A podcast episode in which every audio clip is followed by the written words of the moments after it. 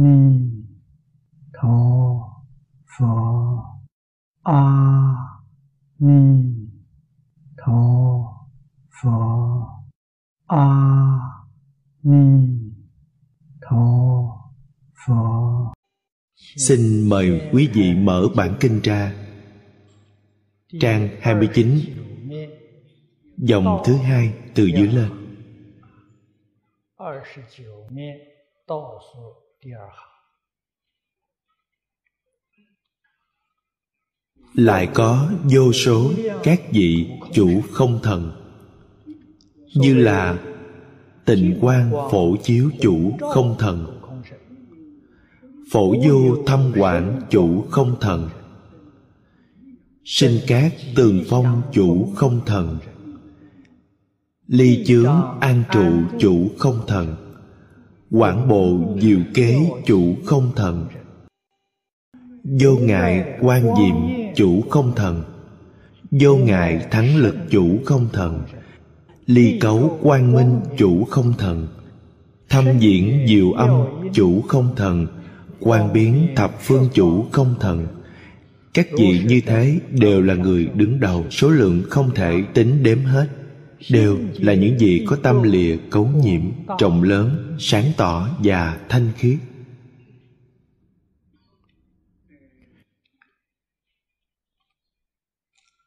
Về đoạn kinh văn trên, đại sư thanh lương giảng rằng, các vị chủ không thần là biểu thị cho tánh không của các Pháp.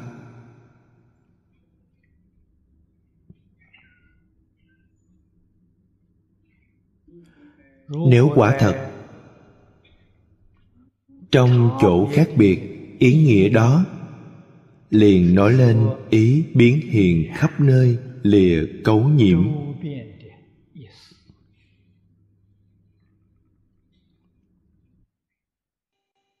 thì cách giảng giải của đại sư thanh lương thật rất hay.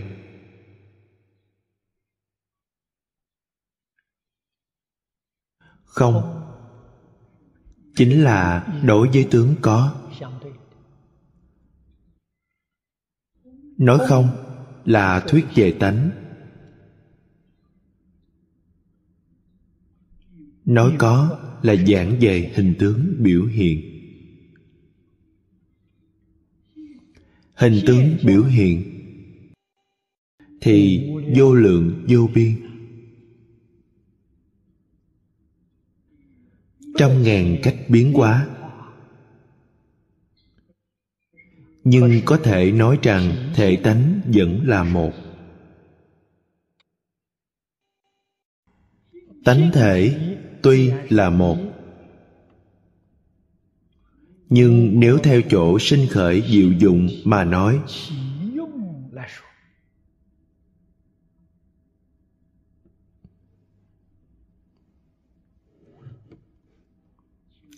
thì cách giảng của đại sư thanh lương rất hay. Biến hiện khắp nơi, lìa cấu nhiễm.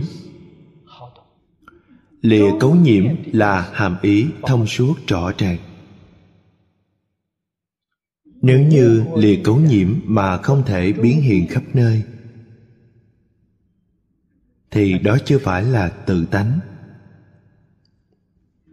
Nói về lìa cấu nhiễm, thì các pháp cấu nhiễm nhiều, vô lượng, vô biên.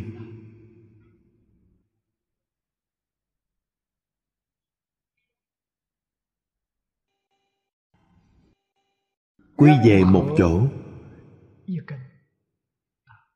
thì đạo phật xem nguồn gốc của tất cả pháp cấu nhiễm đều từ nơi sáu căn. Sáu căn.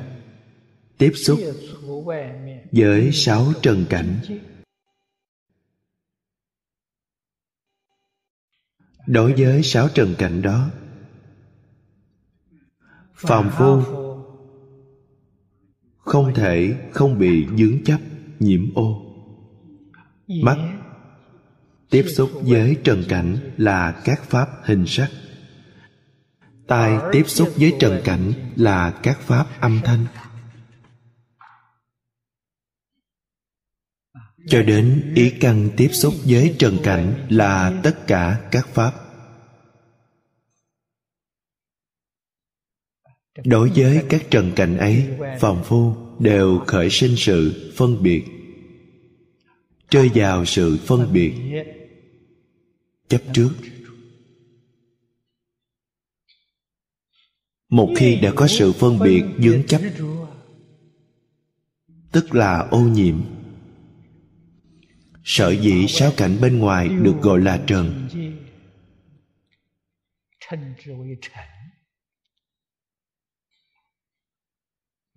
Vì trần nghĩa là bụi bặm, biểu thị ý nghĩa nhiễm ô.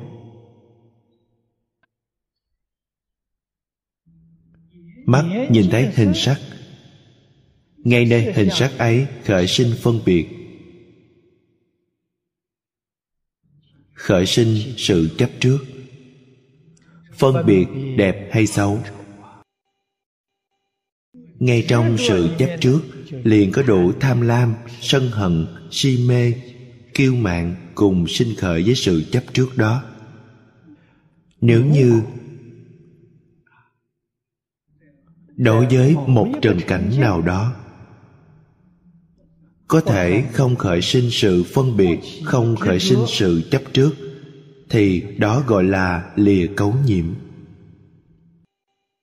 Cảnh giới lìa được mọi sự cấu nhiễm, cực kỳ di tế. Chính là biến hiện khắp pháp giới. Chính là chân thật tướng. Biến hiện khắp pháp giới, có được xem là thấy tánh hay không? Vẫn là không. Vì sao vậy?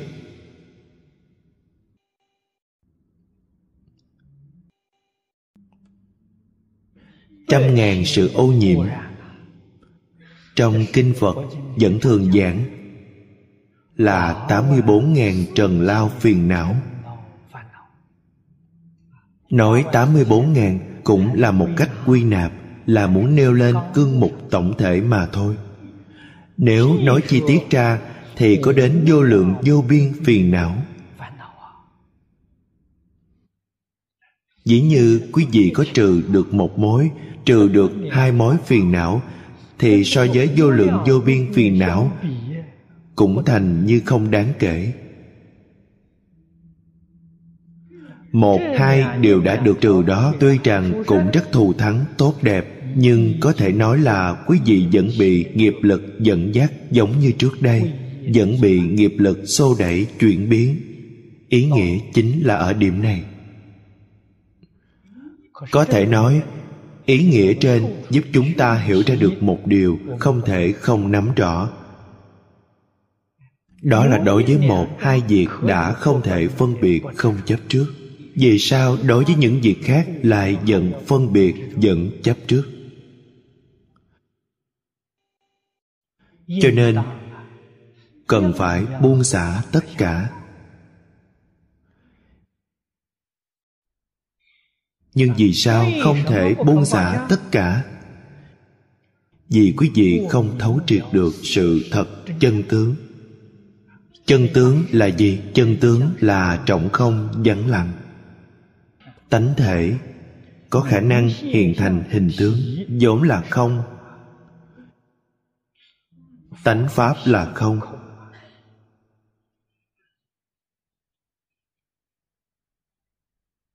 Còn tướng pháp như thế nào? Đạo phật dạy rằng tướng pháp chẳng phải không.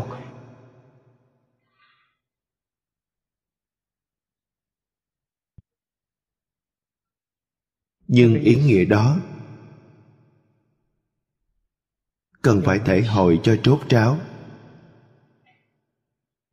Có thể từ nơi ý nghĩa đó không khởi sinh phân biệt chấp trước. Nếu có khởi sinh phân biệt chấp trước thì tướng pháp ấy đã thật sự là chẳng phải không?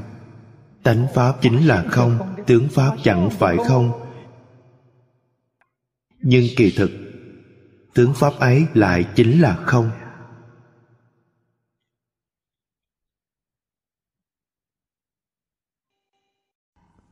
Tánh pháp năng sinh đã là không. Tướng pháp sở có lý nào lại là thật có? Lẽ nào chẳng phải không? Cho nên nói rằng tướng pháp là có là chẳng phải không. Ấy là giảng về cái huyện tướng. Huyện tướng ấy là có tướng ấy có thể tồn tại hay không? Tướng ấy không thể tồn tại. Cho nên, nói tướng là không. Vì tướng của pháp, căn bản vốn là không tồn tại.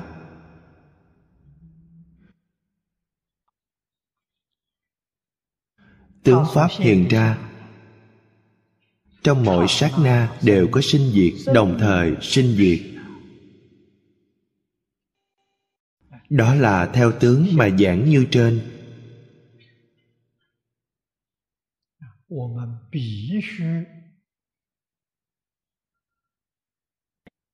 Chúng ta nhất thiết phải hết sức lưu tâm suy xét kỹ để thể hội được sự thật chân tướng ấy, thì mới không còn bị ngoại cảnh xô đẩy chuyển biến. Kinh lăng nghiêm dạy rằng chuyển được ngoại cảnh tức đồng như lai phàm phu như chúng ta, thật hết sức đáng thương, nên trong kinh thường nói rằng rất đáng thương xót. Vậy chúng ta có điều gì đáng thương xót? Điều đáng thương xót đó là chúng ta đều bị ngoại cảnh xô đẩy chuyển biến. Không biết được rằng ngoại cảnh đó đều là giả tạo, mọi cảnh giới vốn đều là không. Điều đó cần phải lưu tâm quan sát cho thật kỹ. Hết thầy pháp năng sinh, sở sinh, năng biến, sở biến.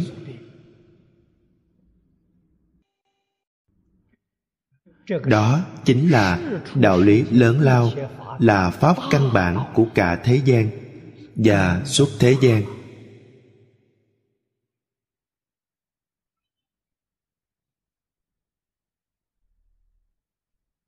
Cho nên đạo phật dạy rằng, muôn pháp đều không, nhân quả chẳng phải không.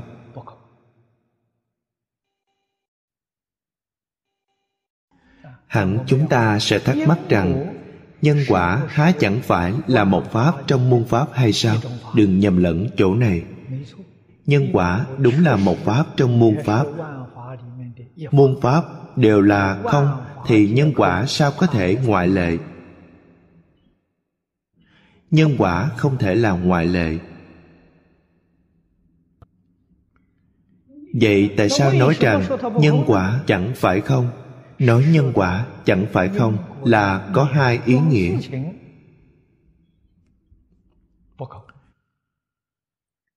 Ý nghĩa thứ nhất là do có sự chuyển biến nên nói là chẳng phải không?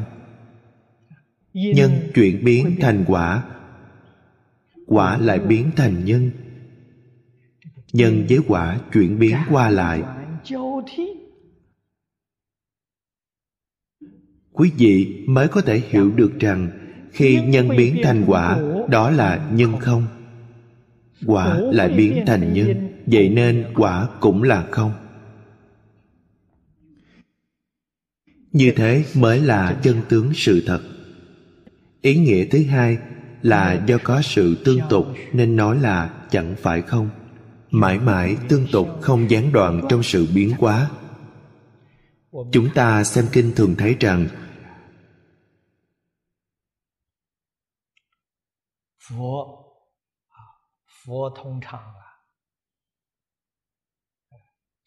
trước khi đức phật vì chúng sinh giảng thuyết chánh pháp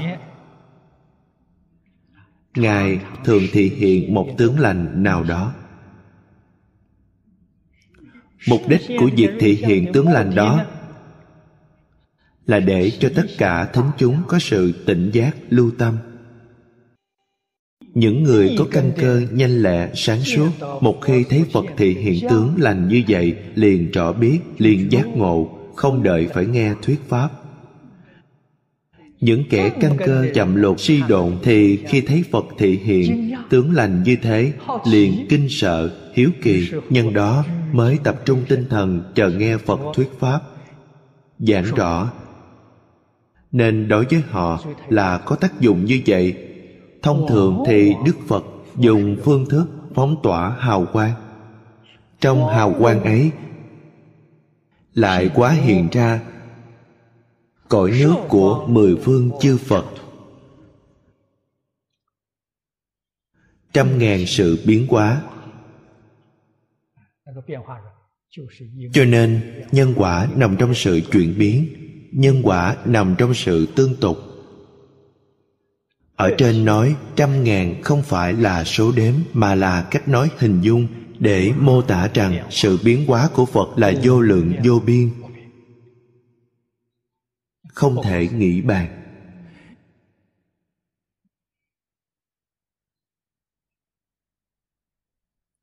Chúng ta thấu hiểu rõ ràng đạo lý đó thấu rõ được sự thật. Rõ biết các pháp đều là trọng không vắng lặng. Như vậy thì có gì tốt đẹp? Quả thật được như vậy là hết sức tốt đẹp.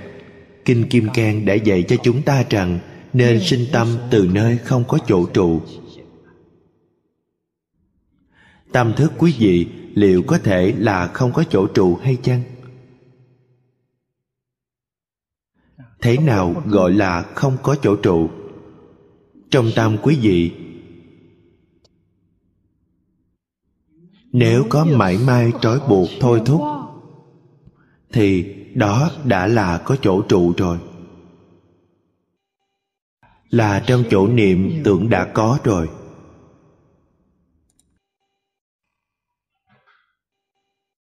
Đã có, liền lập tức có phiền não. Vì sao? Tâm xưa nay vốn trọng không, vắng lặng, tánh pháp là không.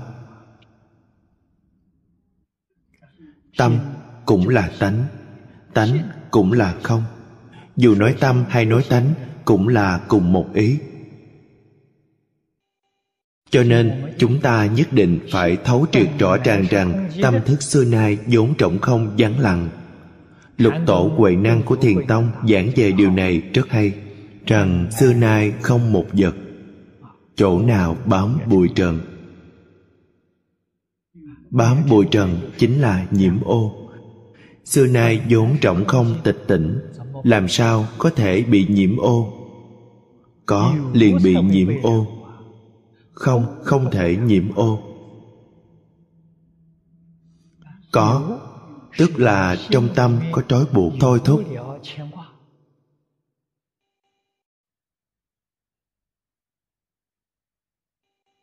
Nghĩa là tâm có chỗ trụ. Trong tâm của hết thảy chúng ta hiện nay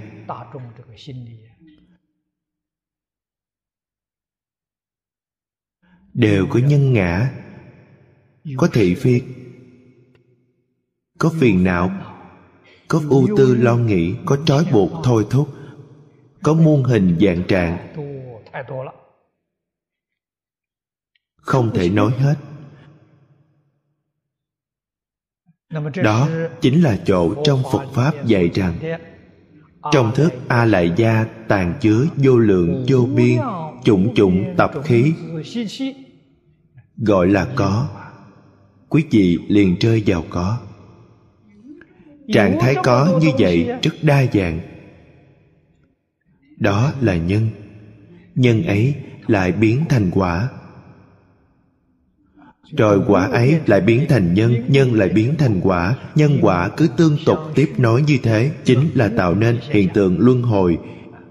Sở dĩ hết thảy chúng sanh trong sáu đường, từ vô lượng kiếp đến nay chịu sinh tử luân hồi.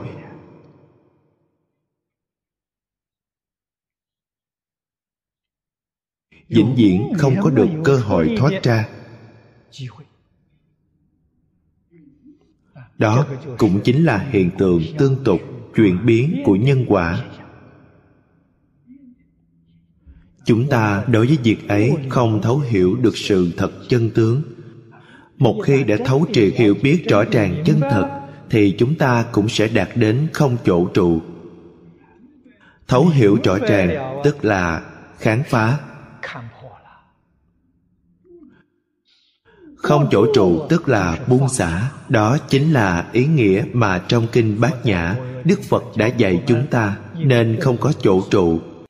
Không có chỗ trụ cũng tức là buông xả hết.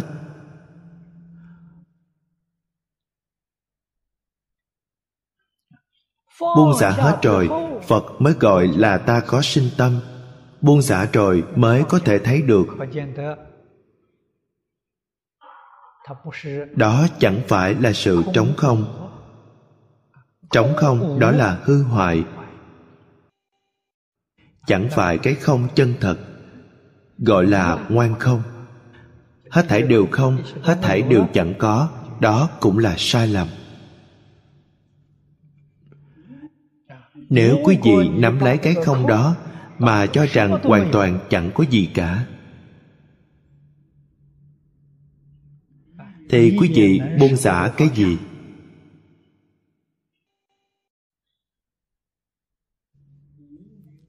như vậy vô minh với phiền não đều không thể phá trừ. Trong tương lai như vậy dĩ như quý vị có tu tập không bị lạc đường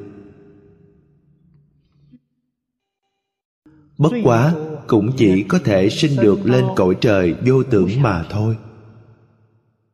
Tức là cõi trời tứ thiền. Hoặc giả sinh lên cõi trời tứ không. Cao nhất thì sinh lên được cõi trời phi tưởng, phi phi tưởng. Kết quả tu tập của quý vị chỉ có thể đến mức đó mà thôi. Rốt cuộc lại không thoát ra khỏi sáu đường luân hồi sở dĩ đạo phật gọi là sinh tâm.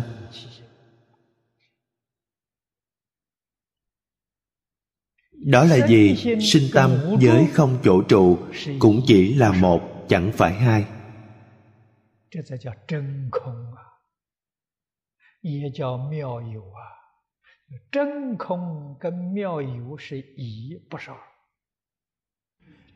không và có, chẳng phân hai mới gọi là chân không. Nếu nói rằng không với có là hai điều khác nhau thì quý vị đối với không và có đều không hiểu rõ được. Mà đều rơi vào mê chấp trong cảnh giới đó đó là điều rất khó thấu triệt hiểu rõ. Thật không dễ dàng để thể hội được sự thật chân tướng trong quan niệm của phàm phu chúng ta, thì không với có, vốn là hai điều khác biệt. Không, chẳng phải có có, chẳng phải không. Làm sao có thể nhận rõ được rằng không với có là một, chẳng phải hai? Nhân gì có với không, chẳng phải hai? Nên mới gọi là quý vị có sinh tâm. Sinh tâm như vậy có phải là đọa lạc hay không? Không hề đọa lạc vì sự sinh tâm của quý vị hoàn toàn tương ưng với không có chỗ trụ. Nếu sinh tâm mà có chỗ trụ thì đó là hư hoại, tức là quý vị đã thối chuyện, quý vị đã quá thành phàm phu. Nếu sinh tâm vẫn không có chỗ trụ, thì không có chỗ trụ đó chẳng chướng ngại việc sinh tâm đó chính là pháp giới tứ vô ngại như trong kinh quan nghiêm. Lý sự vô ngại. Lý là không. Sự là có. Lý sự vô ngại. Thì sinh tâm chẳng ngại trong chỗ trụ, không chỗ trụ chẳng ngại việc sinh tâm. Vậy sinh tâm gì? Đó là sinh tâm đại bồ đề sinh tâm giáo hóa cứu độ hết thảy chúng sinh. Nếu nói cho thật cụ thể thì đó là sinh tâm tứ hoàng thệ nguyện.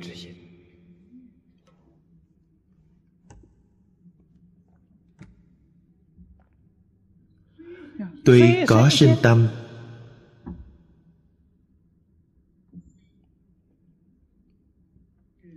nhưng trong sự sinh tâm ấy không hề có mảy may phân biệt chấp trước. Nếu có một niệm phân biệt chấp trước đó là quý vị còn có chỗ trụ. Còn có chỗ trụ thì không phải bồ tát nhất định là phàm phu. Phàm phu là chỉ hạng người nào trồi lăn trong sáu đường đều là phàm phu tứ thánh pháp giới cũng là phàm phu. Trong phật giáo đại thừa giảng rằng chúng sinh trong sáu đường gọi là nội phàm. Các vị thanh văn chuyên giác bồ tát phật còn nằm trong thập pháp giới gọi là ngoại phàm. Phân biệt nội phàm và ngoại phàm là dựa theo giới hạn của ba cõi, nghĩa là nằm trong ba cõi và vượt ngoài ba cõi. Chân chính siêu diệt ra khỏi thập pháp giới. Thì mới xưng là thánh. Giới hạn phân biệt giữa phàm và thánh là ở chỗ đó.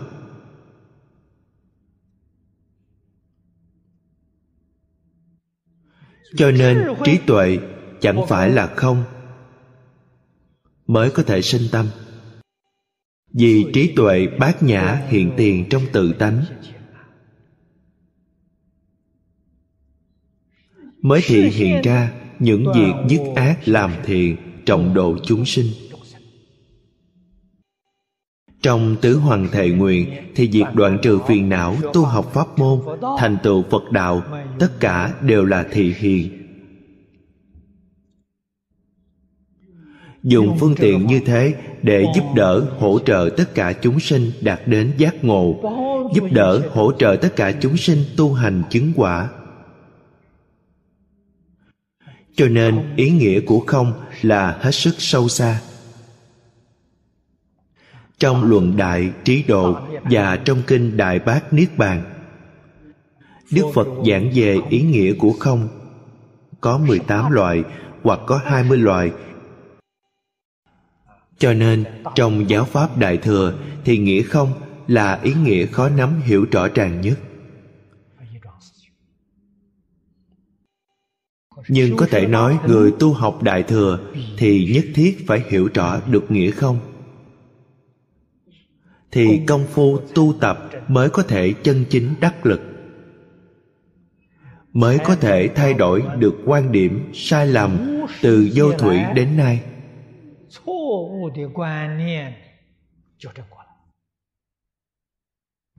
từ vô lượng kiếp đến nay, chúng ta luôn chấp trước rằng hết thảy các pháp đều là thật có. Đó gọi là pháp chấp. Chấp trước tự thân mình là thật có. Bất luận là chấp trước nơi thân thể này hoặc chấp trước nơi thần thức, thì đó đều là ngã chấp.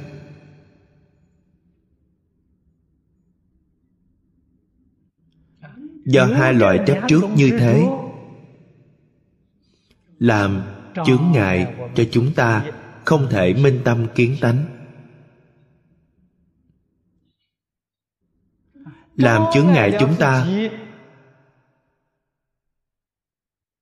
không thể siêu diệt thập pháp giới. Do chướng ngại của ngã chấp mà không thể thoát ly ra khỏi sáu đường luân hồi. Nên vấn đề là rất nghiêm trọng.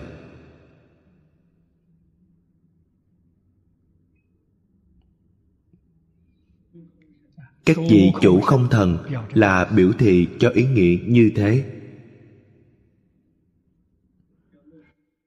Nếu muốn xét theo các hiện tượng trong xã hội hiện nay đại khái liên quan đến hư không hiện không có ít các nhà khoa học về vũ trụ không gian. nhưng chốt lại đó đều là hành nghiệp.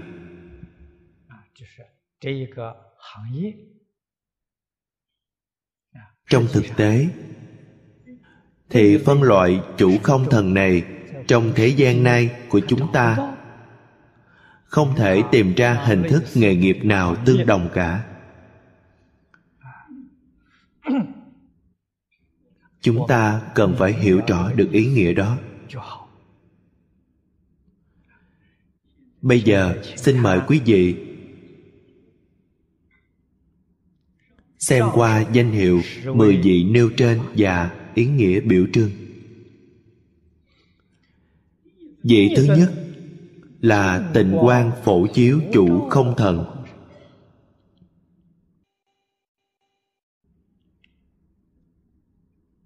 Trong danh hiệu này tất cả đều nêu rõ đức tính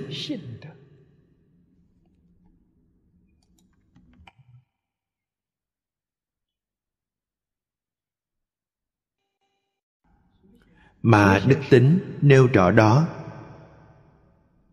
Không phải của ai khác, chính là chân như bản tính của chính mình.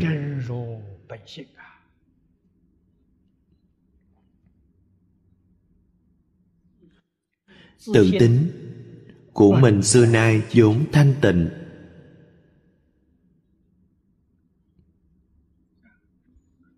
Nói thanh tịnh đó là có hàm ý chỉ rõ xưa nay vốn không bị nhiễm ô.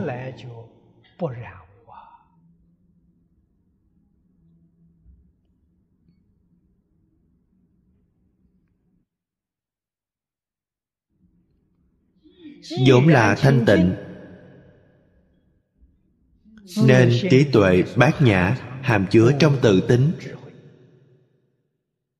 thường được phân thành hai trí là quyền trí và thật trí. Vị này có thể phóng hào quang. Hào quang ấy lại có thể biến chiếu khắp hư không pháp giới. Đó đều là khả năng sẵn có trong mỗi chúng ta. Hết thảy chúng sinh so với chư phật như lai đều không phải hai không khác biệt. Nhưng trong tính đức hiện tại của chúng ta, dù chỉ một phần tác dụng như thế, cũng hoàn toàn không thấy. Như vậy, có phải thực sự là không có hay chăng? Không phải, thật vẫn có tác dụng. Vậy do đâu không thấy có? Là vì chúng ta không biết được rằng tự thân chúng ta có những công năng tác dụng như thế. Gọi là mê muội. Nếu đã mê muội thật sự không khởi sinh được tác dụng vậy có thể gọi đó là tự tính chăng? Có thể vẫn gọi là chân tính chăng nếu như chân tính vào lúc mê muội không khởi sinh được công năng tác dụng, lại bị hư hoại đi. Thật không có lý như vậy. Công năng soi chiếu thật vẫn có, chỉ là từ chúng ta không biết được. Vậy ai biết được chư phật như lai đều biết được? Chư phật như lai đều thấy được hết sức rõ ràng, hết sức minh bạch. Cho nên chư phật như lai mới khẳng định rằng, tất cả chúng ta đều là phật. Đó chính là trong kinh hoa nghiêm có dạy, hết thảy chúng sinh vốn đều đã thành phật. Quý vị có lý nào không phải là phật? Quý vị đúng là phật, nhưng sự thật là quý vị không hề biết quý vị là phật. Cho nên gọi là mê muội, cho nên gọi là chúng sinh. Tuyệt đối không phải chúng sinh đem so với phật lại là hai thể khác nhau. Này nói với quý vị rằng, chúng sinh với phật. Không giống nhau.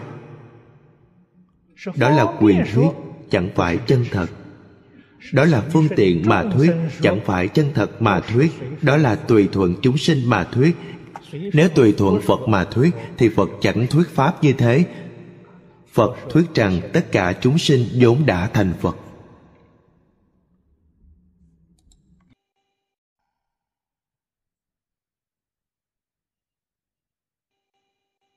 Kinh Giang ở trên giảng qua 10 loại tính đức. Mỗi chúng ta hết thảy đều có đủ, không hề khiếm khuyết điểm nào.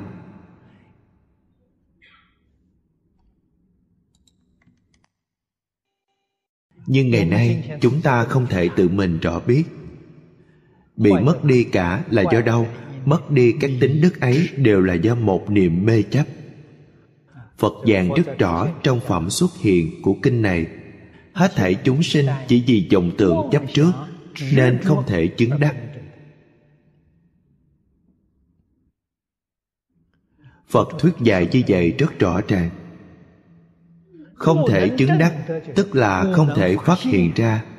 Quý vị hoàn toàn không phát hiện ra rằng quý vị vốn xưa nay sẵn có trí tuệ lớn lao, công năng tính đức lớn lao như thế. Quý vị không hề nhận biết được vì sao không thể phát hiện vì quý vị có vọng tưởng, có phân biệt, có chấp trước. Nên hoại mất là do nơi ấy. Vọng tưởng, phân biệt, chấp trước. Từ xưa đến nay, tồn tại đã lâu. Không phải chỉ mới khởi sinh trong một đời, mà là tập khí tích tụ trong nhiều đời, nhiều kiếp, từ vô thủy đến nay.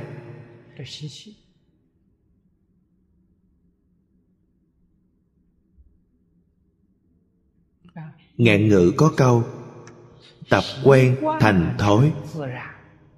Chúng ta tập quen đã lâu, vọng tưởng phân biệt chấp trước đã trở thành thói tật. Thành tự nhiên muốn dứt trừ cũng không dứt trừ được. Vì sao nói rằng muốn dứt cũng không dứt được? Vì muốn dứt trừ, đó cũng là vọng tưởng. Vọng tưởng làm sao có thể dứt trừ vọng tưởng?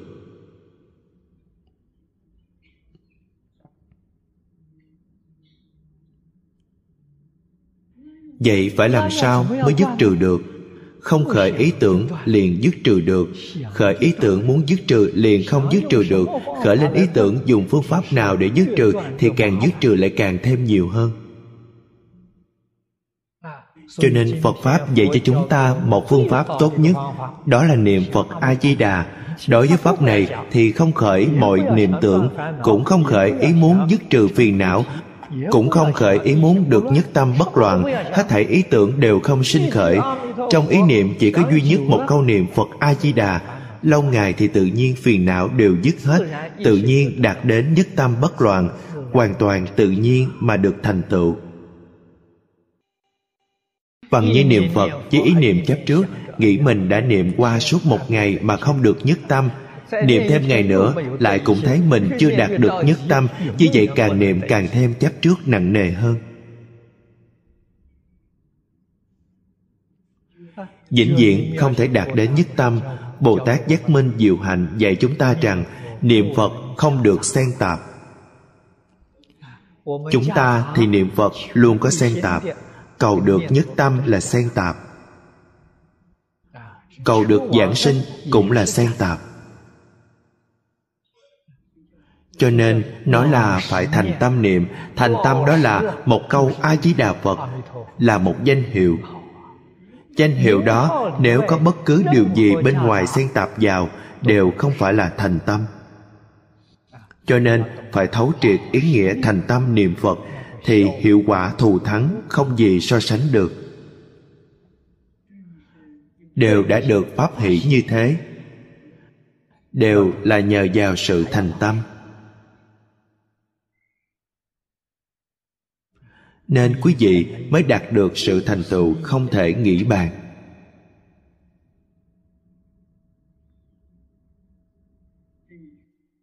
Chính vì không có sự thành tâm, nên những tính đức sẵn có của chúng ta không thể được phát hiện. Chúng ta không thể chứng đắc.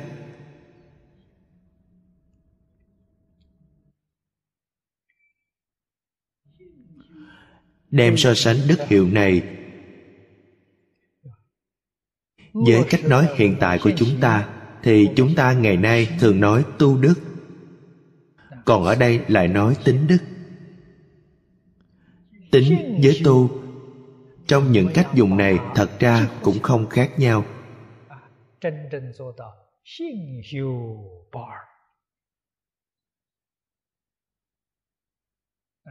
Hai chữ tình quan chính là buông xả khám phá, buông xả tức được thanh tịnh. Đối với hết thảy xử lý đều thấu triệt rõ ràng nên phóng tỏa hào quang. Phổ chiếu, nghĩa là đối với hết thảy mọi người, hết thảy sự vật. Sự việc trong môi trường, hoàn cảnh hoặc thường ngày của chúng ta.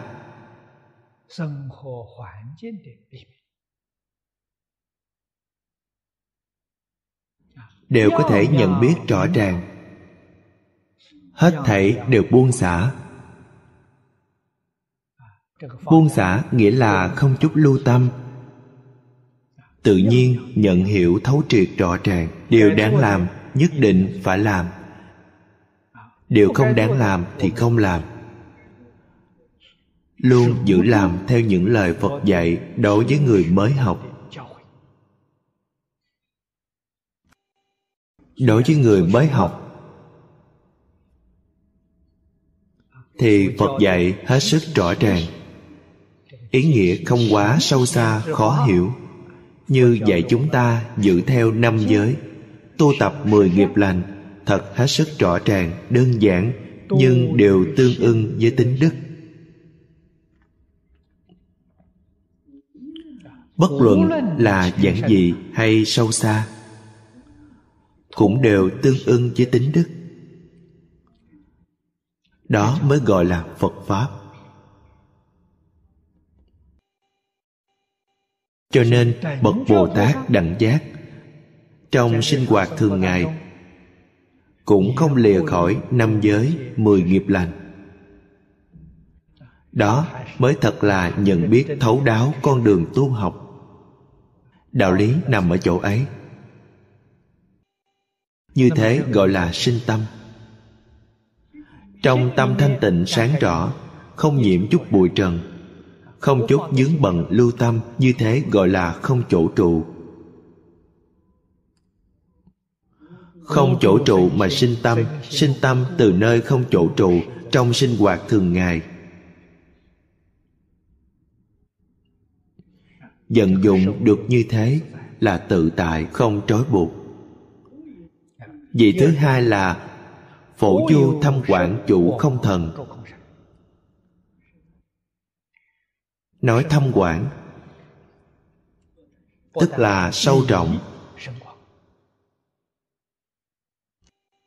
không chỉ lý sâu trọng mà sự cũng sâu trọng không chỉ tính sâu trọng mà tướng cũng sâu trọng tác dụng cũng sâu trọng như bộ kinh này lấy đề kinh là đại phương quảng phật hoa nghiêm. Trong đó ba chữ đại phương quảng chính là nói về thể tướng và đức dụng của vũ trụ nhân sinh. Đại là nói về tính thể phương là nói về hiện tướng. Quảng là nói về tác dụng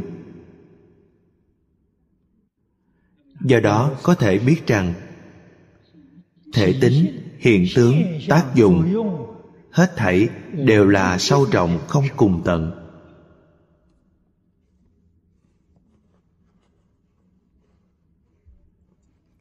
Đó là điều mà quý vị nhất định phải hiểu rõ. Cái sâu trọng không cùng tận đó không hề tách rời với sinh hoạt thường ngày của chúng ta. Trong sinh hoạt thường ngày của chúng ta. Mỗi mỗi sự vật, sự việc đều tương ưng với sự sâu trọng đó. Sâu trọng đó là đại phương quảng, tức là thể. Tướng và dùng. nếu muốn lấy ví dụ trong kinh để làm rõ, hãy thử xét qua một sợi lông một hạt bụi. Sợi lông hạt bụi. là tương ưng hay không tương ưng với sự sâu trọng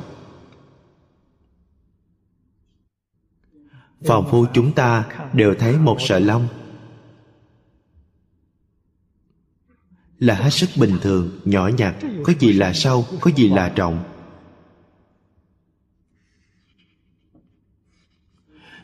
nhưng trong kinh đức phật giảng rằng, chư phật như lai ở nơi đầu một sợi lông mở pháp hội.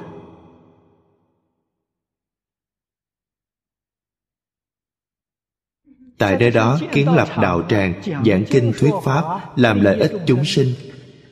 Làm được như vậy mà sợi lông không hề phóng lớn. Đạo trường cũng không hề thu nhỏ như thế chẳng phải sâu trọng thì là gì? Vậy làm sao nhận hiểu được hiện tượng như thế? Đó gọi là xứng tánh. Xứng tánh thì không có lớn nhỏ, không có dài ngắn, không có trước sau. Quý vị gọi đó là gì? Đó gọi là một pháp chân thật nếu như có lớn nhỏ dài ngắn trước sau thì đó không phải là một pháp mà là hai pháp. Hai pháp thì không phải là tự tính vì tự tính là một pháp là pháp chẳng phân hai. Điều đó nếu không thấu hiểu dù có nghe cũng không hiểu rõ bởi vì ý nghĩa ấy quá sâu quá trọng nên quý vị nghe cũng không hiểu rõ. quý vị cần phải nghe qua nhận hiểu rõ ràng. Đó gọi là sâu rộng. Một sợi lông đã như vậy một hạt bụi cũng là như vậy. Chúng ta thử nghĩ xem ý nghĩa như thế là sâu trọng hay không sâu trọng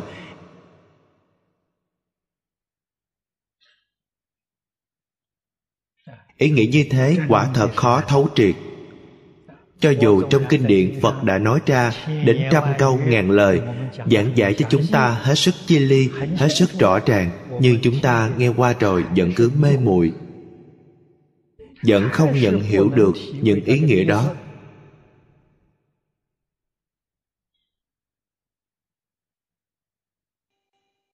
Điều đó giải thích thế nào? Vì không có khả năng nhận hiểu nên mới không nhận hiểu. Cứ theo đúng như phương pháp phật dạy chúng ta. thì trước hết phải học tập thông qua sự học tập rồi quý vị mới có khả năng nhận hiểu. Cho nên nhất định phải trải qua sự học tập. Học tập ở đây có nghĩa là tu hành tu sửa cho tâm thanh tịnh. Trong sự tu tập chúng tôi đề xuất những điều cốt yếu là chân thành, thanh tịnh, bình đẳng, chánh giác và từ bi. Trong sinh hoạt thường ngày, nếu chúng ta có thể luôn vận dụng những điều này vào việc hành xử, đối nhân tiếp vật, thì đó gọi là học tập. Trong khi học phật như thế chúng ta hành xử đối nhân tiếp vật đều là sử dụng vọng tâm ý tình hư dối không hề chân thật.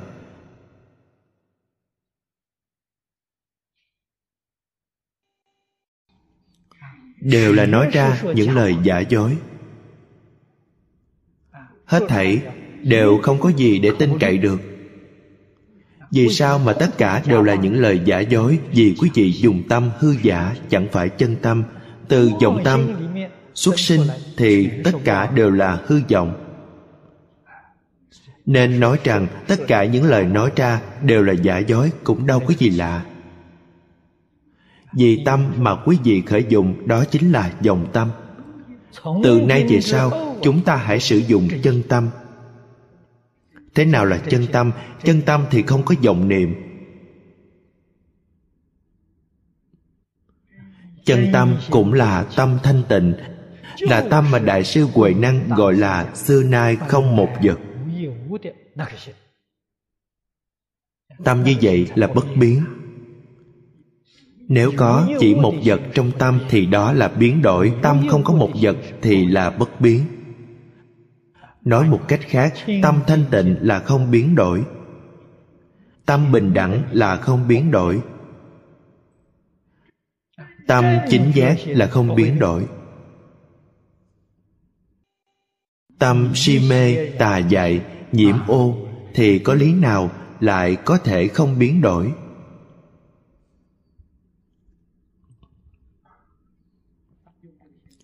Chúng ta nếu sử dụng tâm này để ứng đối với người khác thì không thể dựa vào, đối với tự thân mình cũng không thể dựa vào.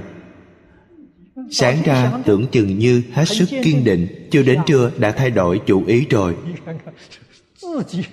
Tự mình, đối với mình còn không thể đảm bảo chắc chắn, huống chi là đối với người khác. Chúng ta cần phải thấu triệt, phải hiểu rõ điều này hiểu được như vậy rồi, người khác đối tốt với ta thì vui vẻ đón nhận, chẳng có gì đáng nói. Mà người khác đối xấu với ta ta cũng vui vẻ đón nhận, cũng chẳng có gì đáng nói. Vì sao vậy? Vì đối tốt với ta chẳng phải thực sự là tốt. Đối xấu với ta cũng chẳng phải thực sự là xấu. Hết thảy đều toàn là giả dối cả, đâu cần phải cho đó là thật. Chúng ta khởi dụng được chân tâm. Đó là tu học, đó là tu hành tu hành ở chỗ nào, ở ngay trong sinh hoạt thường ngày, trong sự đối nhân tiếp vật. Phải nhận thức được điều này cho thật rõ ràng, thật minh bạch. Chúng ta tự mình khởi dụng chân tâm, còn phải làm sao khuyến khích, khuyên bảo người khác khởi dụng chân tâm, như vậy gọi là cứu độ giáo hóa chúng sinh. Có người hiện chưa khởi dụng chúng ta khuyên người ấy niệm phật a di đà nếu người ấy có thể thành tâm niệm phật, thì tâm niệm phật ấy đích thật là chân tâm chẳng phải dòng tâm vì thế nên ở trong niệm phật đường có thể rèn luyện chân tâm chân tâm đã khởi tác dụng, thì quý vị ra khỏi niệm phật đường vẫn có tác dụng chân tâm hiện tiền tác dụng là gì? Nhìn thấy hết thảy chúng sinh đều là phật a di đà đó là sự rèn luyện chân tâm đã có tác dụng. Nếu nhìn hết thảy chúng sinh đều không phải phật a di đà đó là công phu của quý vị chưa đầy đủ, còn sai lệch lắm. Vì sao vậy?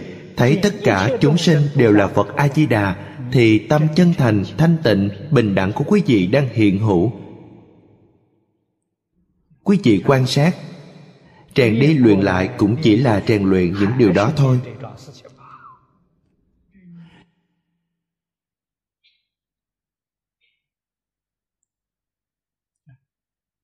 Chân tâm đã hiện tiền. Thì kinh điển của phật quý vị xem qua liền nhận hiểu thông suốt. Không một chỗ nào dướng mắt trắc trở, không một điểm nào khó khăn chướng ngại. Vì sao vậy? Những điều đức phật thích ca thuyết giảng đều là từ nơi chân tâm lưu xuất hiển lộ. Chúng ta ngày nay có chân tâm hiện tiền, so với tâm của phật thật không khác biệt. Nên từ trong tâm phật nói ra điều này điều khác, chúng ta làm sao lại có thể không hiểu? Bằng như phật dùng chân tâm, chúng ta dùng dòng tâm thì không thể nào nhận hiểu biện biệt rõ ràng, không thể nào lý giải. Dùng dòng tâm, đối với dòng tâm không thể hiểu rõ.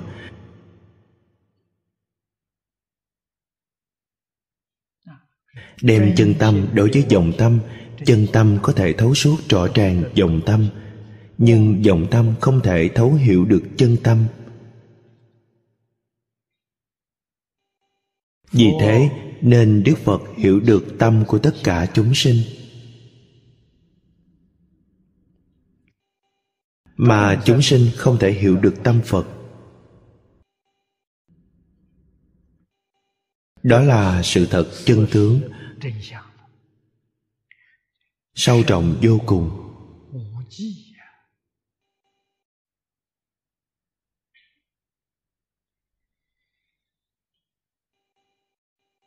Chân tướng đã như vậy.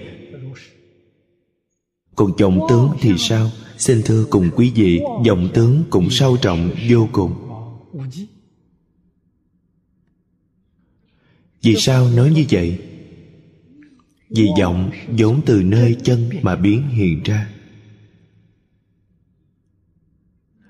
Cái năng biến đã sâu trọng vô cùng nên cái sợ biến là vọng tướng đương nhiên cũng sâu trọng vô cùng. Về lý thì nói như vậy đã thông suốt. Còn về sự thì sao? Về sự cũng là như vậy. Nếu không phải là như vậy, thì khi chúng ta khởi vọng tâm, sinh vọng tưởng, làm vọng sự, vì sao chư phật như lai trong khắp cùng hư không pháp giới có thể biết được. Chư phật làm sao mà biết?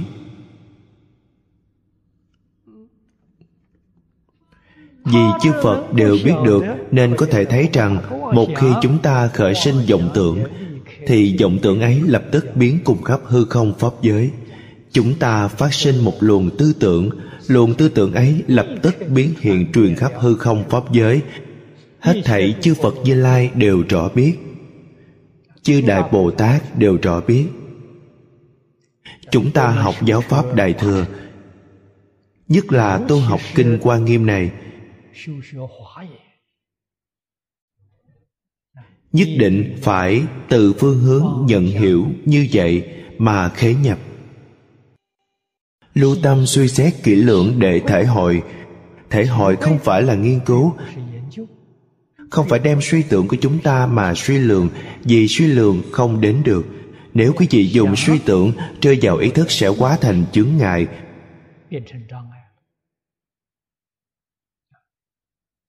Phương pháp tốt nhất trong đạo phật là gì? Phật dạy đó là sự thành tâm. Niệm phật phải thành tâm. Sinh hoạt cũng phải thành tâm phật giáo chúng ta sinh hoạt như thế nào? Làm việc như thế nào?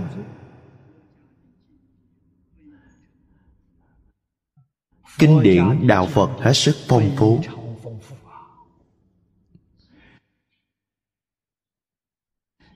Đến những chỗ cực kỳ di tế, đức phật đều có giảng rõ.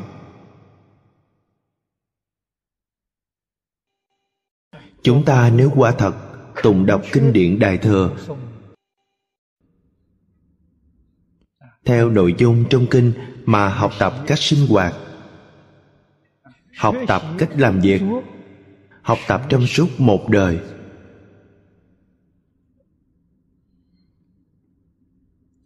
Theo khuynh hướng như vậy thì mới có thể khế nhập được vào cảnh giới của chư phật. Khế nhập cảnh giới chư phật là sinh hoạt của phật. Đó chính là ý nghĩa phổ du thâm quản phổ là rộng khắp, không có giới hạn, hư không không có giới hạn. Du là dùng giới nghĩa nêu ra tỷ dụ như du lịch, trải qua khắp nơi trong thực tế, mỗi một niệm tưởng đều biến hiện khắp mười phương pháp giới. Mỗi một niệm tưởng đều tương ưng với thể, tướng dụng của tự tính.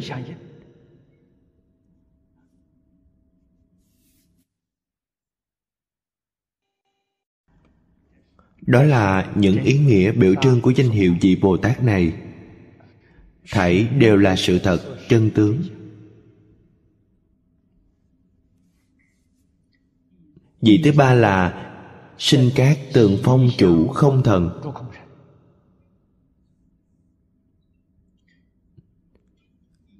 Hết thảy chúng sanh, đặc biệt là người trung quốc,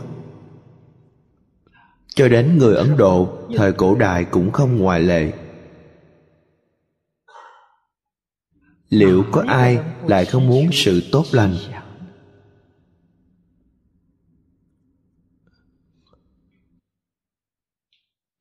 Phong nghĩa là gì? Ở đây là phong tục tập quán. Sinh các tương phong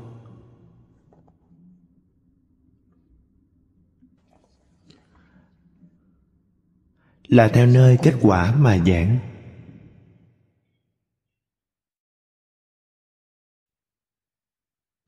Đó là xã hội an ổn, tốt lành.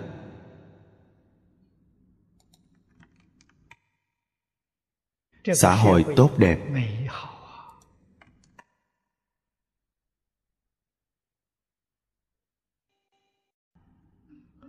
Ở đâu có xã hội như vậy? Theo như chúng ta đọc thấy trong kinh điển, thì thế giới tây phương cực lạc chính là sinh cát tường phong, vậy còn trong kinh hoa nghiêm? Này thì thế giới qua tạng của phật tỳ lô giá na là sinh cát tường phong. Vì ở đó không một con người sự vật nào không tốt lành.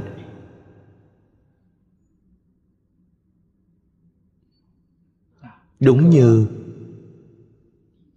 trong kinh địa tạng tán thán là đại cát tường dân phóng quang, minh dân. Là như ngay ở đầu kinh địa tạng đã mô tả là phóng mây lành lớn, chói sáng, viên mãn. Đó là một câu để nêu đại lược. Đại viên mãn là nói đại lược. Tiếp theo sau giảng rõ với chúng ta 10 câu nữa. Trong 10 câu đó lại cũng có mây lành lớn an lành, mây lành chói sáng cõi nước thật báo trang nghiêm của hết thảy chư phật như lai đều có thể thông qua đó mà thấy được.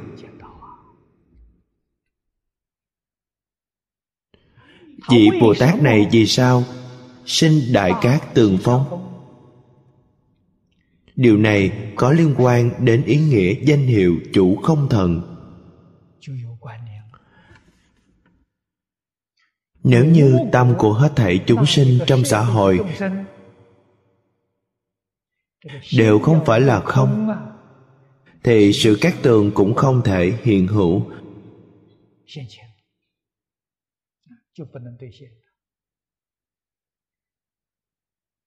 Nếu tâm địa của mọi chúng sanh đều là thanh tịnh, bình đẳng,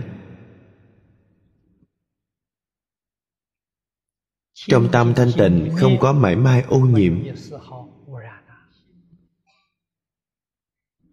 trong tâm bình đẳng không có mảy may phân biệt. Đó mới là không. Cho nên tâm thanh tịnh là không. Tâm bình đẳng là không.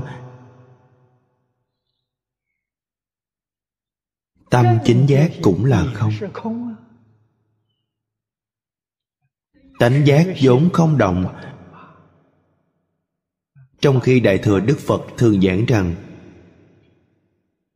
vô minh có vọng động, tánh giác không động. Điểm khai thị trọng yếu này, chúng ta cần phải ghi nhớ. Còn chân tâm của chúng ta, trí huệ bát nhã hay chánh giác vô không động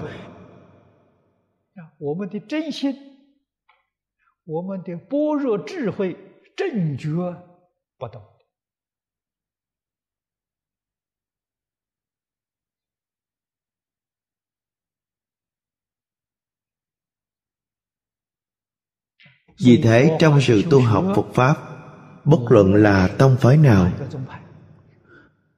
bất luận là đạo trường nào, quan trọng là phải hợp theo chánh pháp.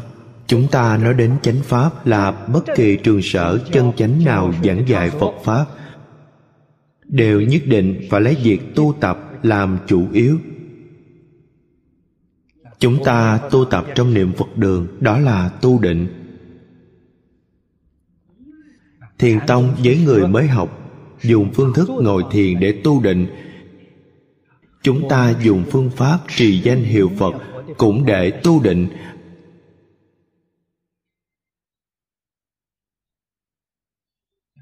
Pháp định được thành tựu gọi là tam muội. Tam muội là chánh thọ.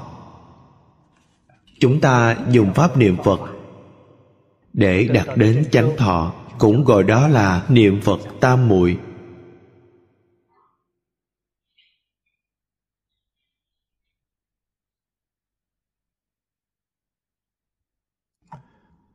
Tâm cần phải có định. Trong luật tông giảng, định và giới. Quý vị trì giới thì được thanh tịnh.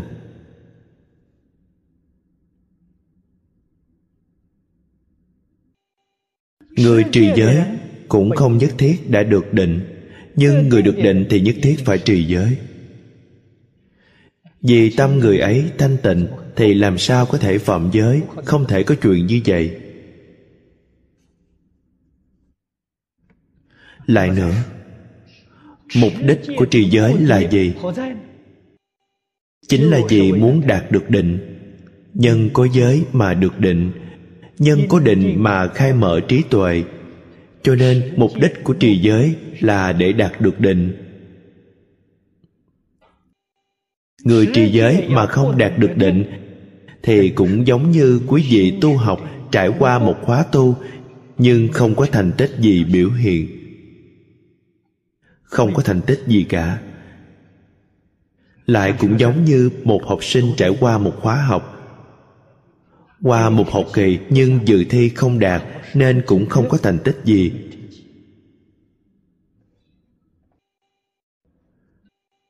Thành tích của người tu học giới luật là gì? Thành tích đó chính là đạt được định. Nói theo nội dung ta đang trình bày thì đó là đạt được tâm thanh tịnh, đạt được tâm bình đẳng.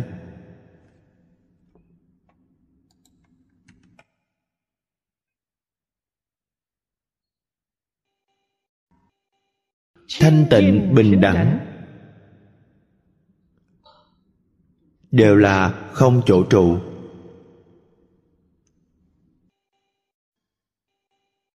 Chính giác từ bi thuộc về sinh tâm. Nếu chúng ta dùng câu kệ trong kinh kim cang để nói, thì đó chính là không chỗ trụ sinh tâm.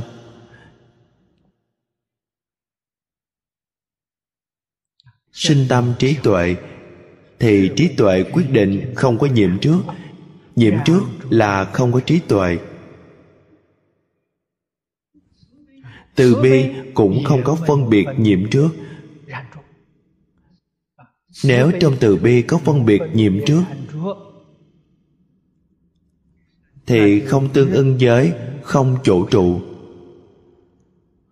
Từ bi không tương ưng như thế trong đạo phật gọi là ái duyên từ bi. Chúng sinh duyên từ bi.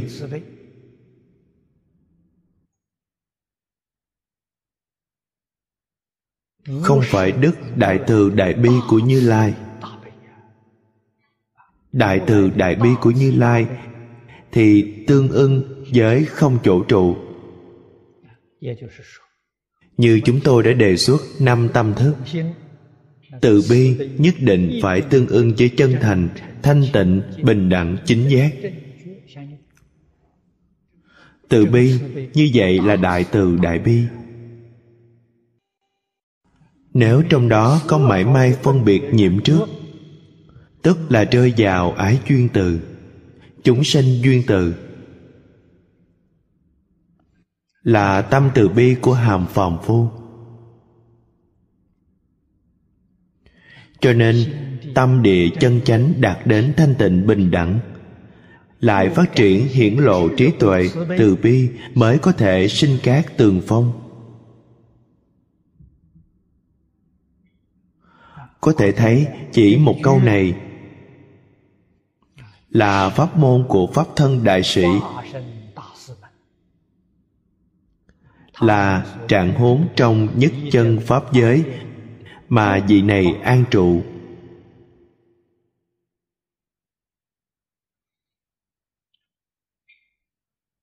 Vậy trong sinh hoạt thường ngày của chúng ta, phải học tập ý nghĩa này như thế nào?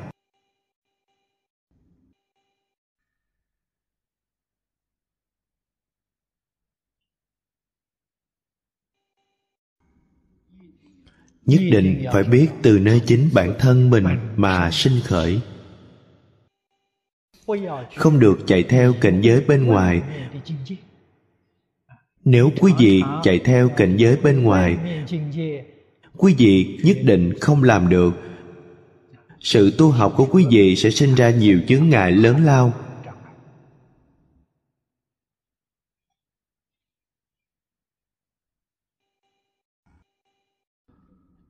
Đạo phật dạy chúng ta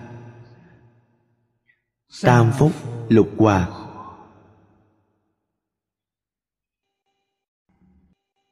Chúng ta nhất định phải suốt đời dân làm theo lời dạy đó. Tuyệt đối không làm trái lại.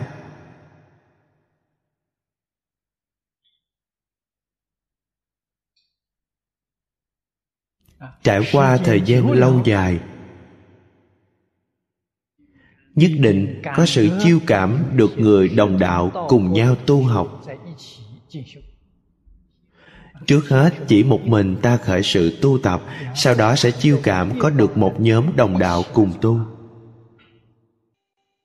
Nếu quả chân chánh nương dựa nơi đức phật a di đà thì không có bất cứ sự việc gì lại không thành tựu. Vậy phải nương dựa như thế nào? Phải y theo lời phật dạy mà dân làm thì mới có thể tin cậy được chúng ta ngày nay mỗi một niệm tưởng trong tâm, mỗi một hành vi, việc làm so với lời phật dạy trong kinh đều khác biệt, cho nên không thể tin cậy được. Phải là chân chánh. Nếu như quả thật là không chân chánh, trong đó có những ý niệm tư lợi, thu vén cho riêng mình mà lại được thành công. Có được nhiều thế lực giúp đỡ, hỗ trợ thì chúng ta cần phải hết sức đề cao cảnh giác. Vậy những thế lực nào đã giúp đỡ, hỗ trợ chính là bọn yêu ma quỷ quái. Chúng cũng có thần thông, cũng có sức mạnh, làm cho tăng trưởng tâm tham lam. Sân hận, si mê, kiêu mạn, nơi quý vị. Cuối cùng thì sao? Cuối cùng thì đi đến kết quả, làm cho quý vị nhà tan cửa nát. Thương tổn nhân mạng. Triệt để quỷ diệt hết đó là việc làm của ma. Bọn chúng ban đầu chậm chậm tiếp cận như thế, rồi đến cuối cùng sẽ quỷ hoại quý vị. Điều này quý vị nhất thiết phải thấu triệt, hiểu rõ. Thực hành đúng giáo lý, đúng chánh pháp thì được phật hộ trì giúp đỡ. Không đúng giáo lý, không đúng chánh pháp thì dĩ như có được thành tựu, cũng chính là ma dương đứng phía sau giúp sức cho quý vị.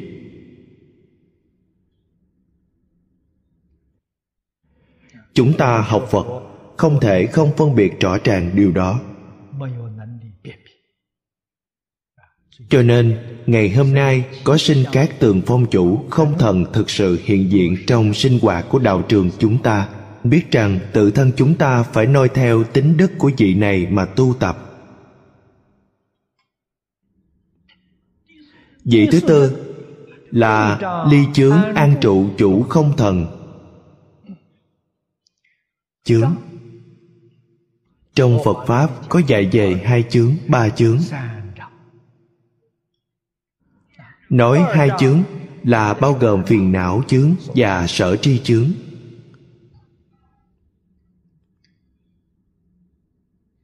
Phiền não trong bản thân ta cũng là chướng ngại. Thông thường nhất là chỉ cho kiến tư phiền não. Đó là những kiến giải sai lầm, những tư tưởng sai lầm.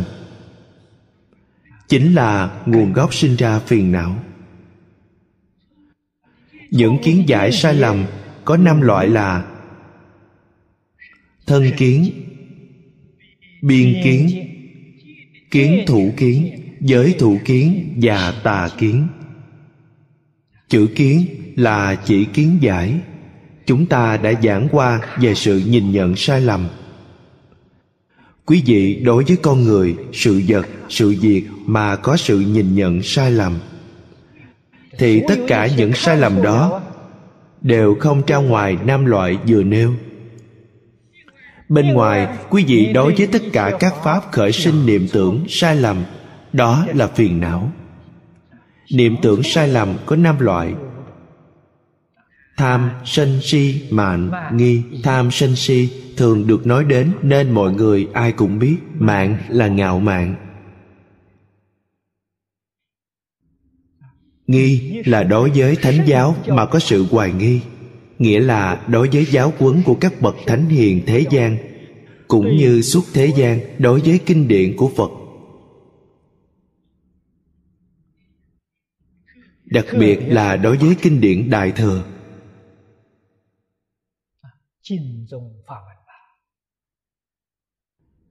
với các kinh điển tịnh độ dạy về giảng sinh thông thường là chỉ đến ba kinh.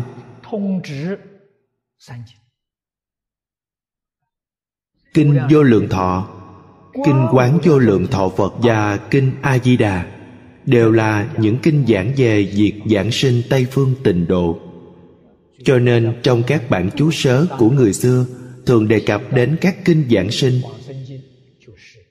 Nêu giảng nhiều ý nghĩa. Đều là chỉ đến ba kinh này. Hoài nghi. Nghĩa là quý vị không tin, hiểu việc niệm phật. Đối với cơ hội giảng sinh, ngay trong đời này, thẳng đến địa vị bất thối thành phật cho việc ấy là hư dối. Tư tưởng sai lầm này sẽ tạo thành chướng ngại lớn lao vô cùng.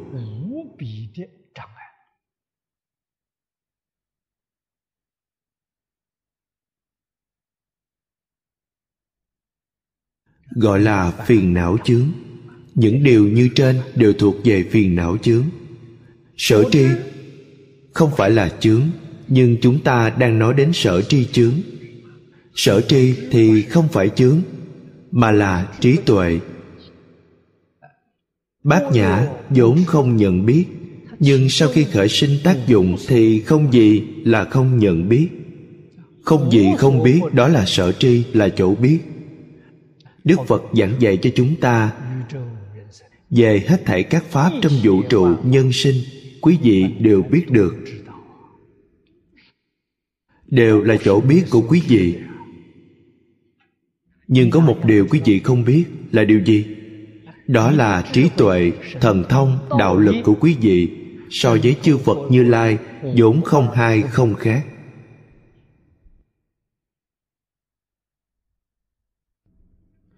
Nhưng trí tuệ ngày nay của chúng ta lại hoàn toàn không có.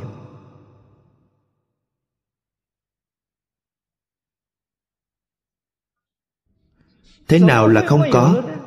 Vì nhất định có sự chướng ngại ngăn che. Sự chướng ngại đó gọi là sở tri chướng.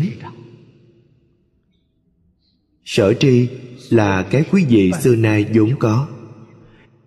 Nhưng vì quý vị có chướng ngại, nên cái biết vốn có xưa nay hiện tại thành ra không biết. Chướng ngại đó gọi là vô minh. Vô minh là đối với các pháp không hiểu biết rõ ràng.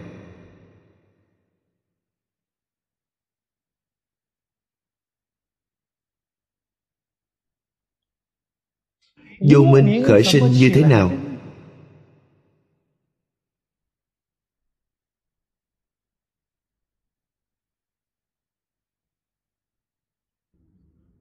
Vô minh từ nơi bất giác mà khởi sinh do si mê do không giác ngộ. Nên nói là một niệm bất giác mà có vô minh.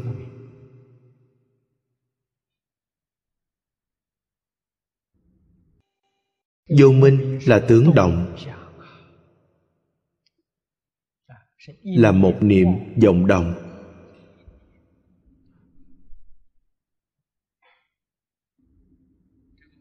Đó là vấn đề hết sức nghiêm trọng. Trong phật pháp, xem vô minh là vấn đề bất ổn căn bản nhất. Tại pháp hội lăng nghiêm, tôn giả phú lâu na đã nêu ra vấn đề này. Ngài đề xuất vấn đề này như thế nào? Quý vị đều đã biết kinh lăng nghiêm chính là nhằm khai mở trí tuệ. Phật giáo trung quốc thường có câu, khai tuệ lăng nghiêm, thành phật pháp hoa.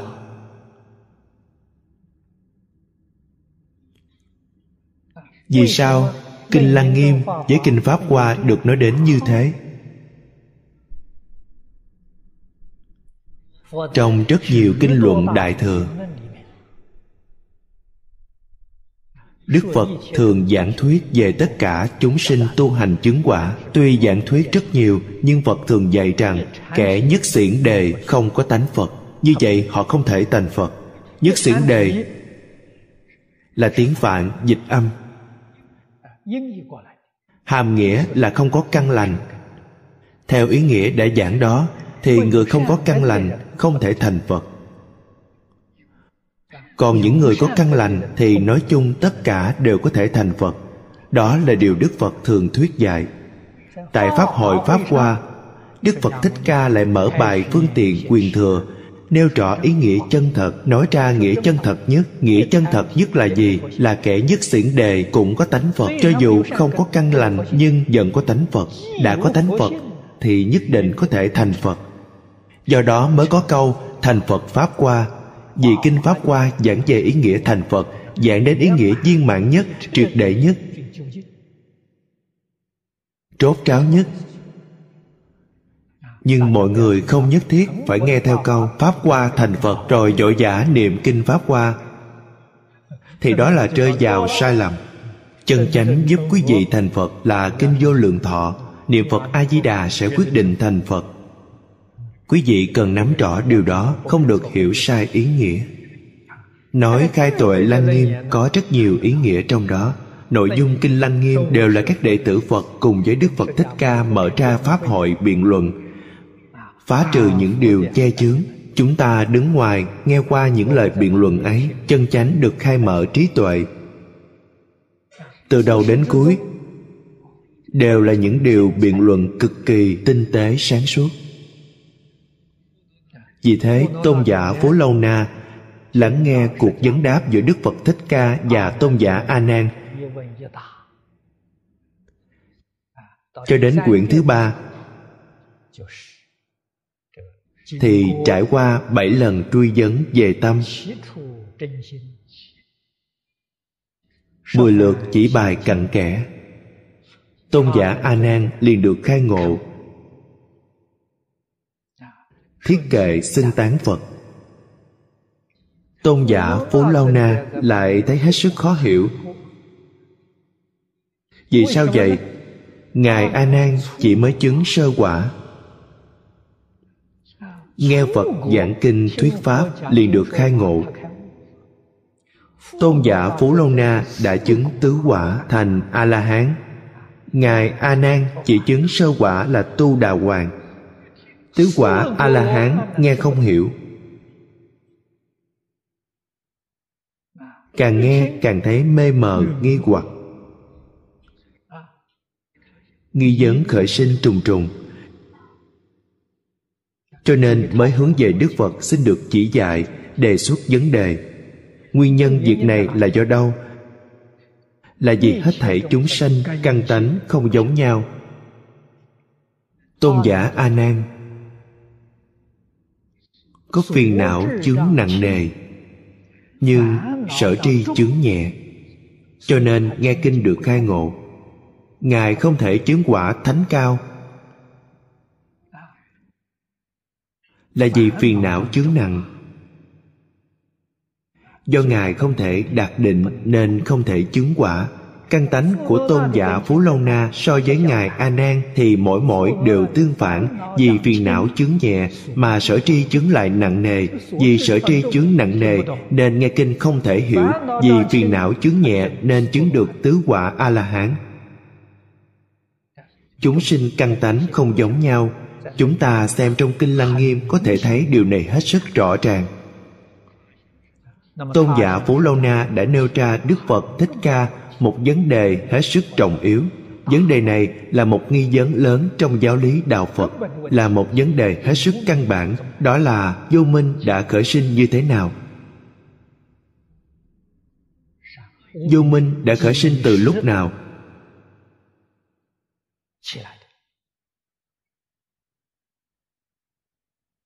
Do nguyên nhân nào mà vô minh khởi sinh? Tôi cho rằng đa số người học phật đều dướng mắt vào vấn đề này. Trong quá khứ, tôi đến nhiều nơi giảng kinh. Khi giảng đến vấn đề này thì có rất nhiều vị đồng tu đến hỏi tôi, hỏi rằng vô minh khởi sinh như thế nào? Bởi vì đó là căn nguyên của vũ trụ nhân sinh. Các nhà khoa học hiện nay được tìm kiếm, nghiên cứu, thăm dò muốn biết tinh cầu đã hình thành giữa hư không như thế nào? Thế giới đã hình thành như thế nào? Sự sống đã khởi sinh như thế nào? Hết thảy đều muốn thăm dò, nghiên cứu vấn đề này. Vấn đề này từ ba ngàn năm trước, tôn giả phú lô na đã nêu ra với đức phật thích ca mâu ni.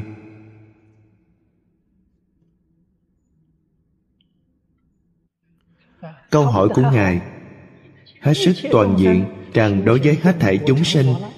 Khi tu hành chứng quả thành phật rồi, đoạn trừ hết vô minh, phá sạch vô minh. Sau khi chứng đắc pháp thân, thành phật rồi, thì đến khi nào sẽ khởi sinh vô minh trở lại? Ngài đặt ra câu hỏi về vấn đề này, một câu hỏi thật hết sức chu đáo. Đối với vấn đề này, đức phật thích ca trong kinh lăng nghiêm đã giải đáp hết sức tường tận, chi tiết.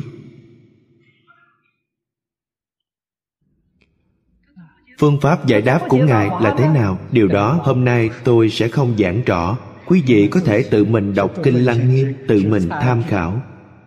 Nếu tôi giảng rõ vấn đề ở đây thì hết sức có lỗi đối với quý vị. Vì sao vậy? Vì đó là làm bế tắc ngăn trở tánh ngộ của quý vị, khiến cho quý vị trở nên hết sức khó ngộ cần phải để cho quý vị tự mình đọc kinh, tự mình nhận ra có chỗ tỏ ngộ. Vì thế, nên trong giáo học thiền tông, thực sự mà nói thì chỉ một, hai câu có thể giảng thông suốt. Vậy vì sao không giảng? Cũng là để cho quý vị tự mình ngộ ra. Sau khi quý vị tự ngộ được rồi, quý vị mới trình chỗ ngộ ấy lên thầy mình. Vì thầy sẽ ấn chứng cho quý vị vì thầy nhất định không bao giờ giảng rõ chỉ vì quý vị mà ấn chứng thôi. Đó chính là phương pháp trong giáo học tông môn. Là phải để cho quý vị tự mình khế nhập vào cảnh giới giác ngộ. Nếu như giảng giải rõ ràng cho quý vị quý vị nghe qua rồi, quý vị sẽ không thể tự mình thể nhập được vào cảnh giới giác ngộ. Đó chính là chỗ khác biệt giữa thiền tông với tịnh độ trong sự vận dụng phương pháp dạy người. Phương pháp của thiền tông quả thật cao minh mới để cho quý vị tự khế nhập vào cảnh giới giác ngộ như vậy.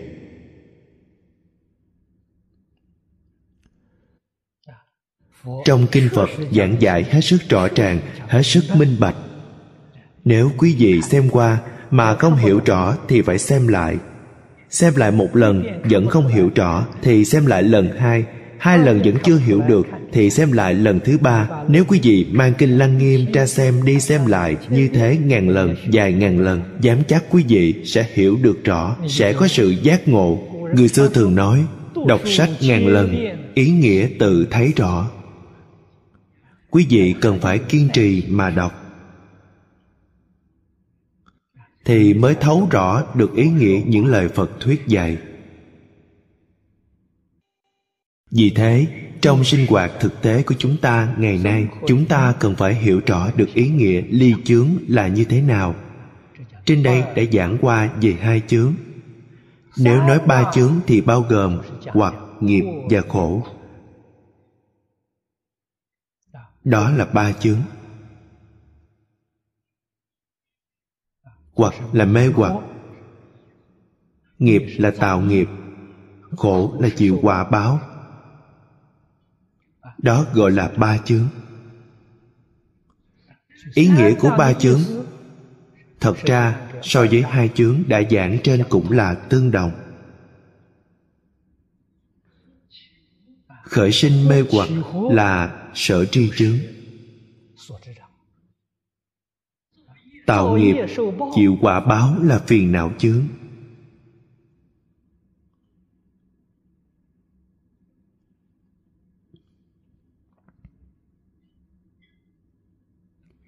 Trong bài kệ hồi hướng, chúng ta thường niệm rằng, nguyện tiêu tam chướng chư phiền não.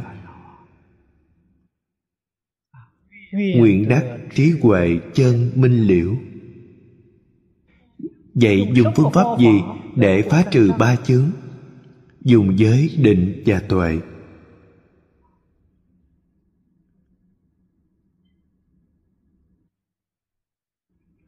Cho nên đức phật giảng kinh thuyết pháp. Đều không ra ngoài ba vô lậu học này. Giới định tuệ. Ba môn học. Dùng ba môn học phá trừ ba chướng. Ở đây kinh giảng ly chướng an trụ. An trụ nghĩa là an trụ trong pháp không? Lìa các chướng an trụ trong pháp không rồi, mới tương ưng được giới chủ không thần. Do đó mà biết rằng, ở đây giảng, ly chướng an trụ chính là giống như trong kinh kim cang giảng, ưng vô sở trụ nhi sinh kỳ tâm. Chúng ta cần phải an ổn trong chỗ vô trụ thì mới tương hợp.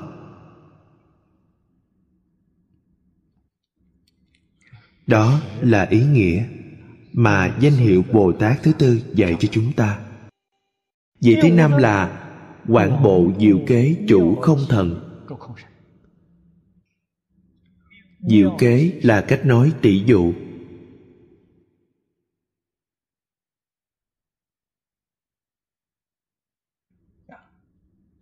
Quản bộ. Chữ quản đồng một nghĩa với trước đây đã giảng là rộng khắp.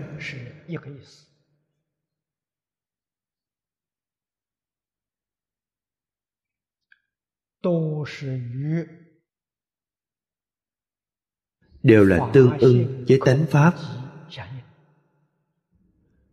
Trọng không vắng lặng. Trọng tức là biến hiện khắp hư không pháp giới.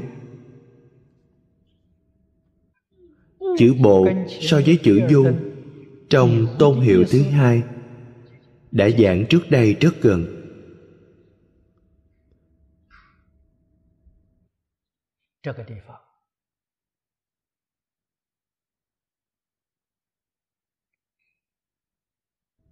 Nhưng đặt nặng hơn về ý nghĩa quá độ người khác.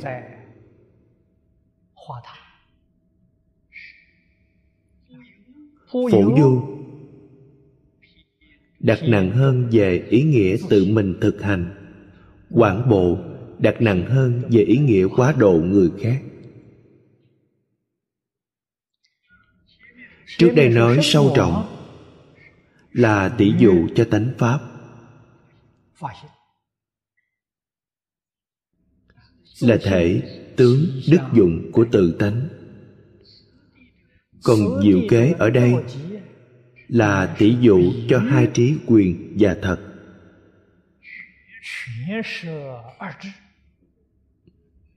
Đó là dùng trong phương diện giáo hóa chúng sinh. Trong thế gian và suốt thế gian, pháp nào là cao quý nhất?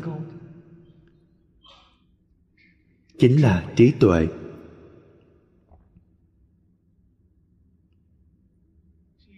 Vì thế phật pháp chính là pháp trí tuệ. Phật học chính là cái học về trí tuệ. Phật chính là tiêu biểu cho trí tuệ. Danh từ phật đà chính là trí tuệ. Tánh thể cũng chính là trí tuệ.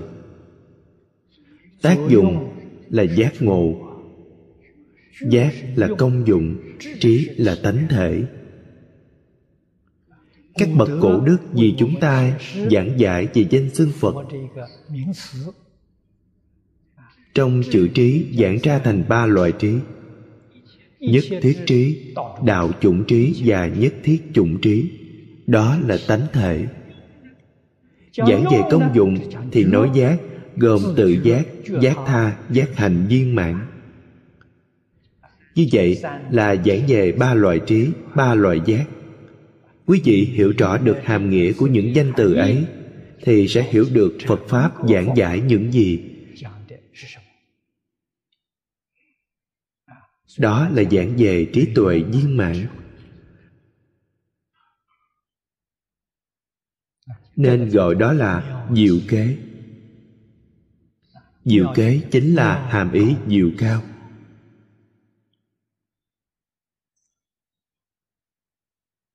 Hai trí quyền thật đều là diệu.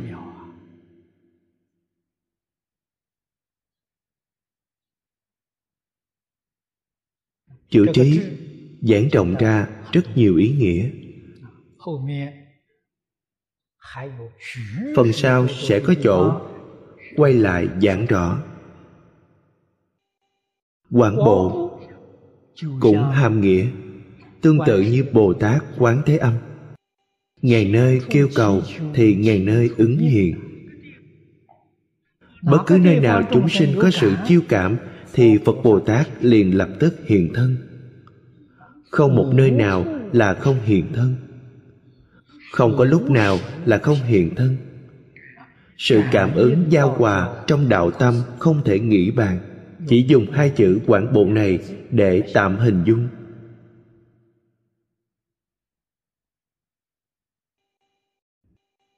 cũng còn hàm nghĩa là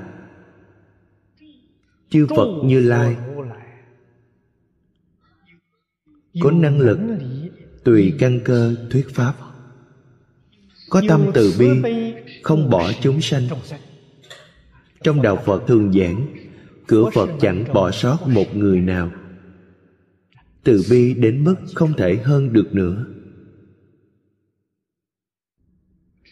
Chỉ cần chúng sanh có sự chiêu cảm phật liền có sự ứng hiện. Chiêu cảm không có nghĩa là chúng ta có sự mong cầu nguyện vọng khẩn thiết. như vậy chưa đủ. Vì sao vậy? Những nguyện vọng mong cầu đó đều là từ nơi dòng tâm khởi sinh phật đối với tâm giả dối đó của chúng ta đối với tình ý hư dối giả tạo đó thảy đều biết cả biết một cách quá rõ ràng đem tâm hư dối mà cầu chỉ đủ cho phật thấy nực cười không hề quan tâm đến. Nếu quả thật dùng tâm chân thật mà cầu lập tức sẽ có cảm ứng một khi chân tâm hiển hiện. Có thể tự thân chúng ta cũng không rõ biết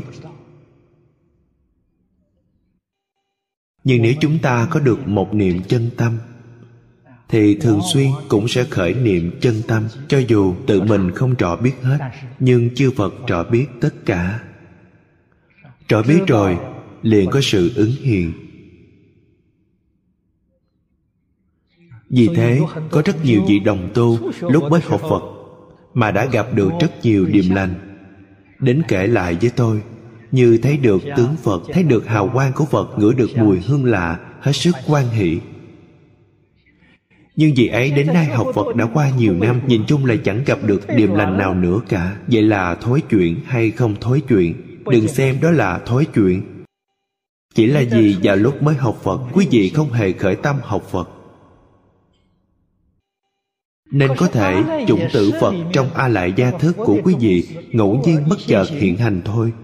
Mà chủng tử ấy cực kỳ nhỏ yếu. Tự thân quý vị không thể rõ biết được, Nhưng chư Phật rõ biết. Vì thế Phật ứng hiện cho quý vị những điềm lành ấy, Để quý vị cảm thấy kinh ngạc, lạ kỳ.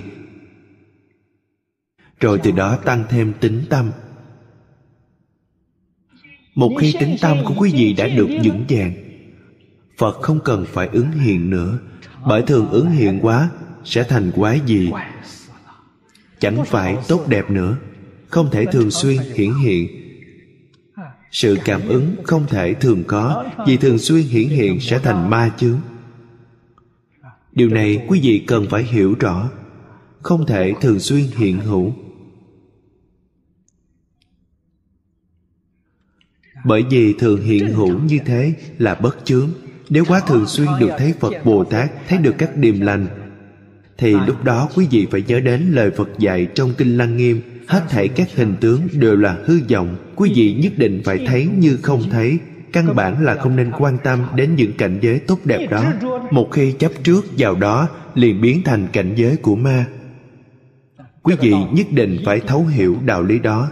Trong kinh lăng nghiêm, phật dạy chúng ta phải cảnh giác, phòng ngừa như thế. Nhất định phải ghi nhớ. Hôm nay, chỉ giảng đến đây thôi. 阿弥陀佛。阿弥陀佛。阿弥陀佛。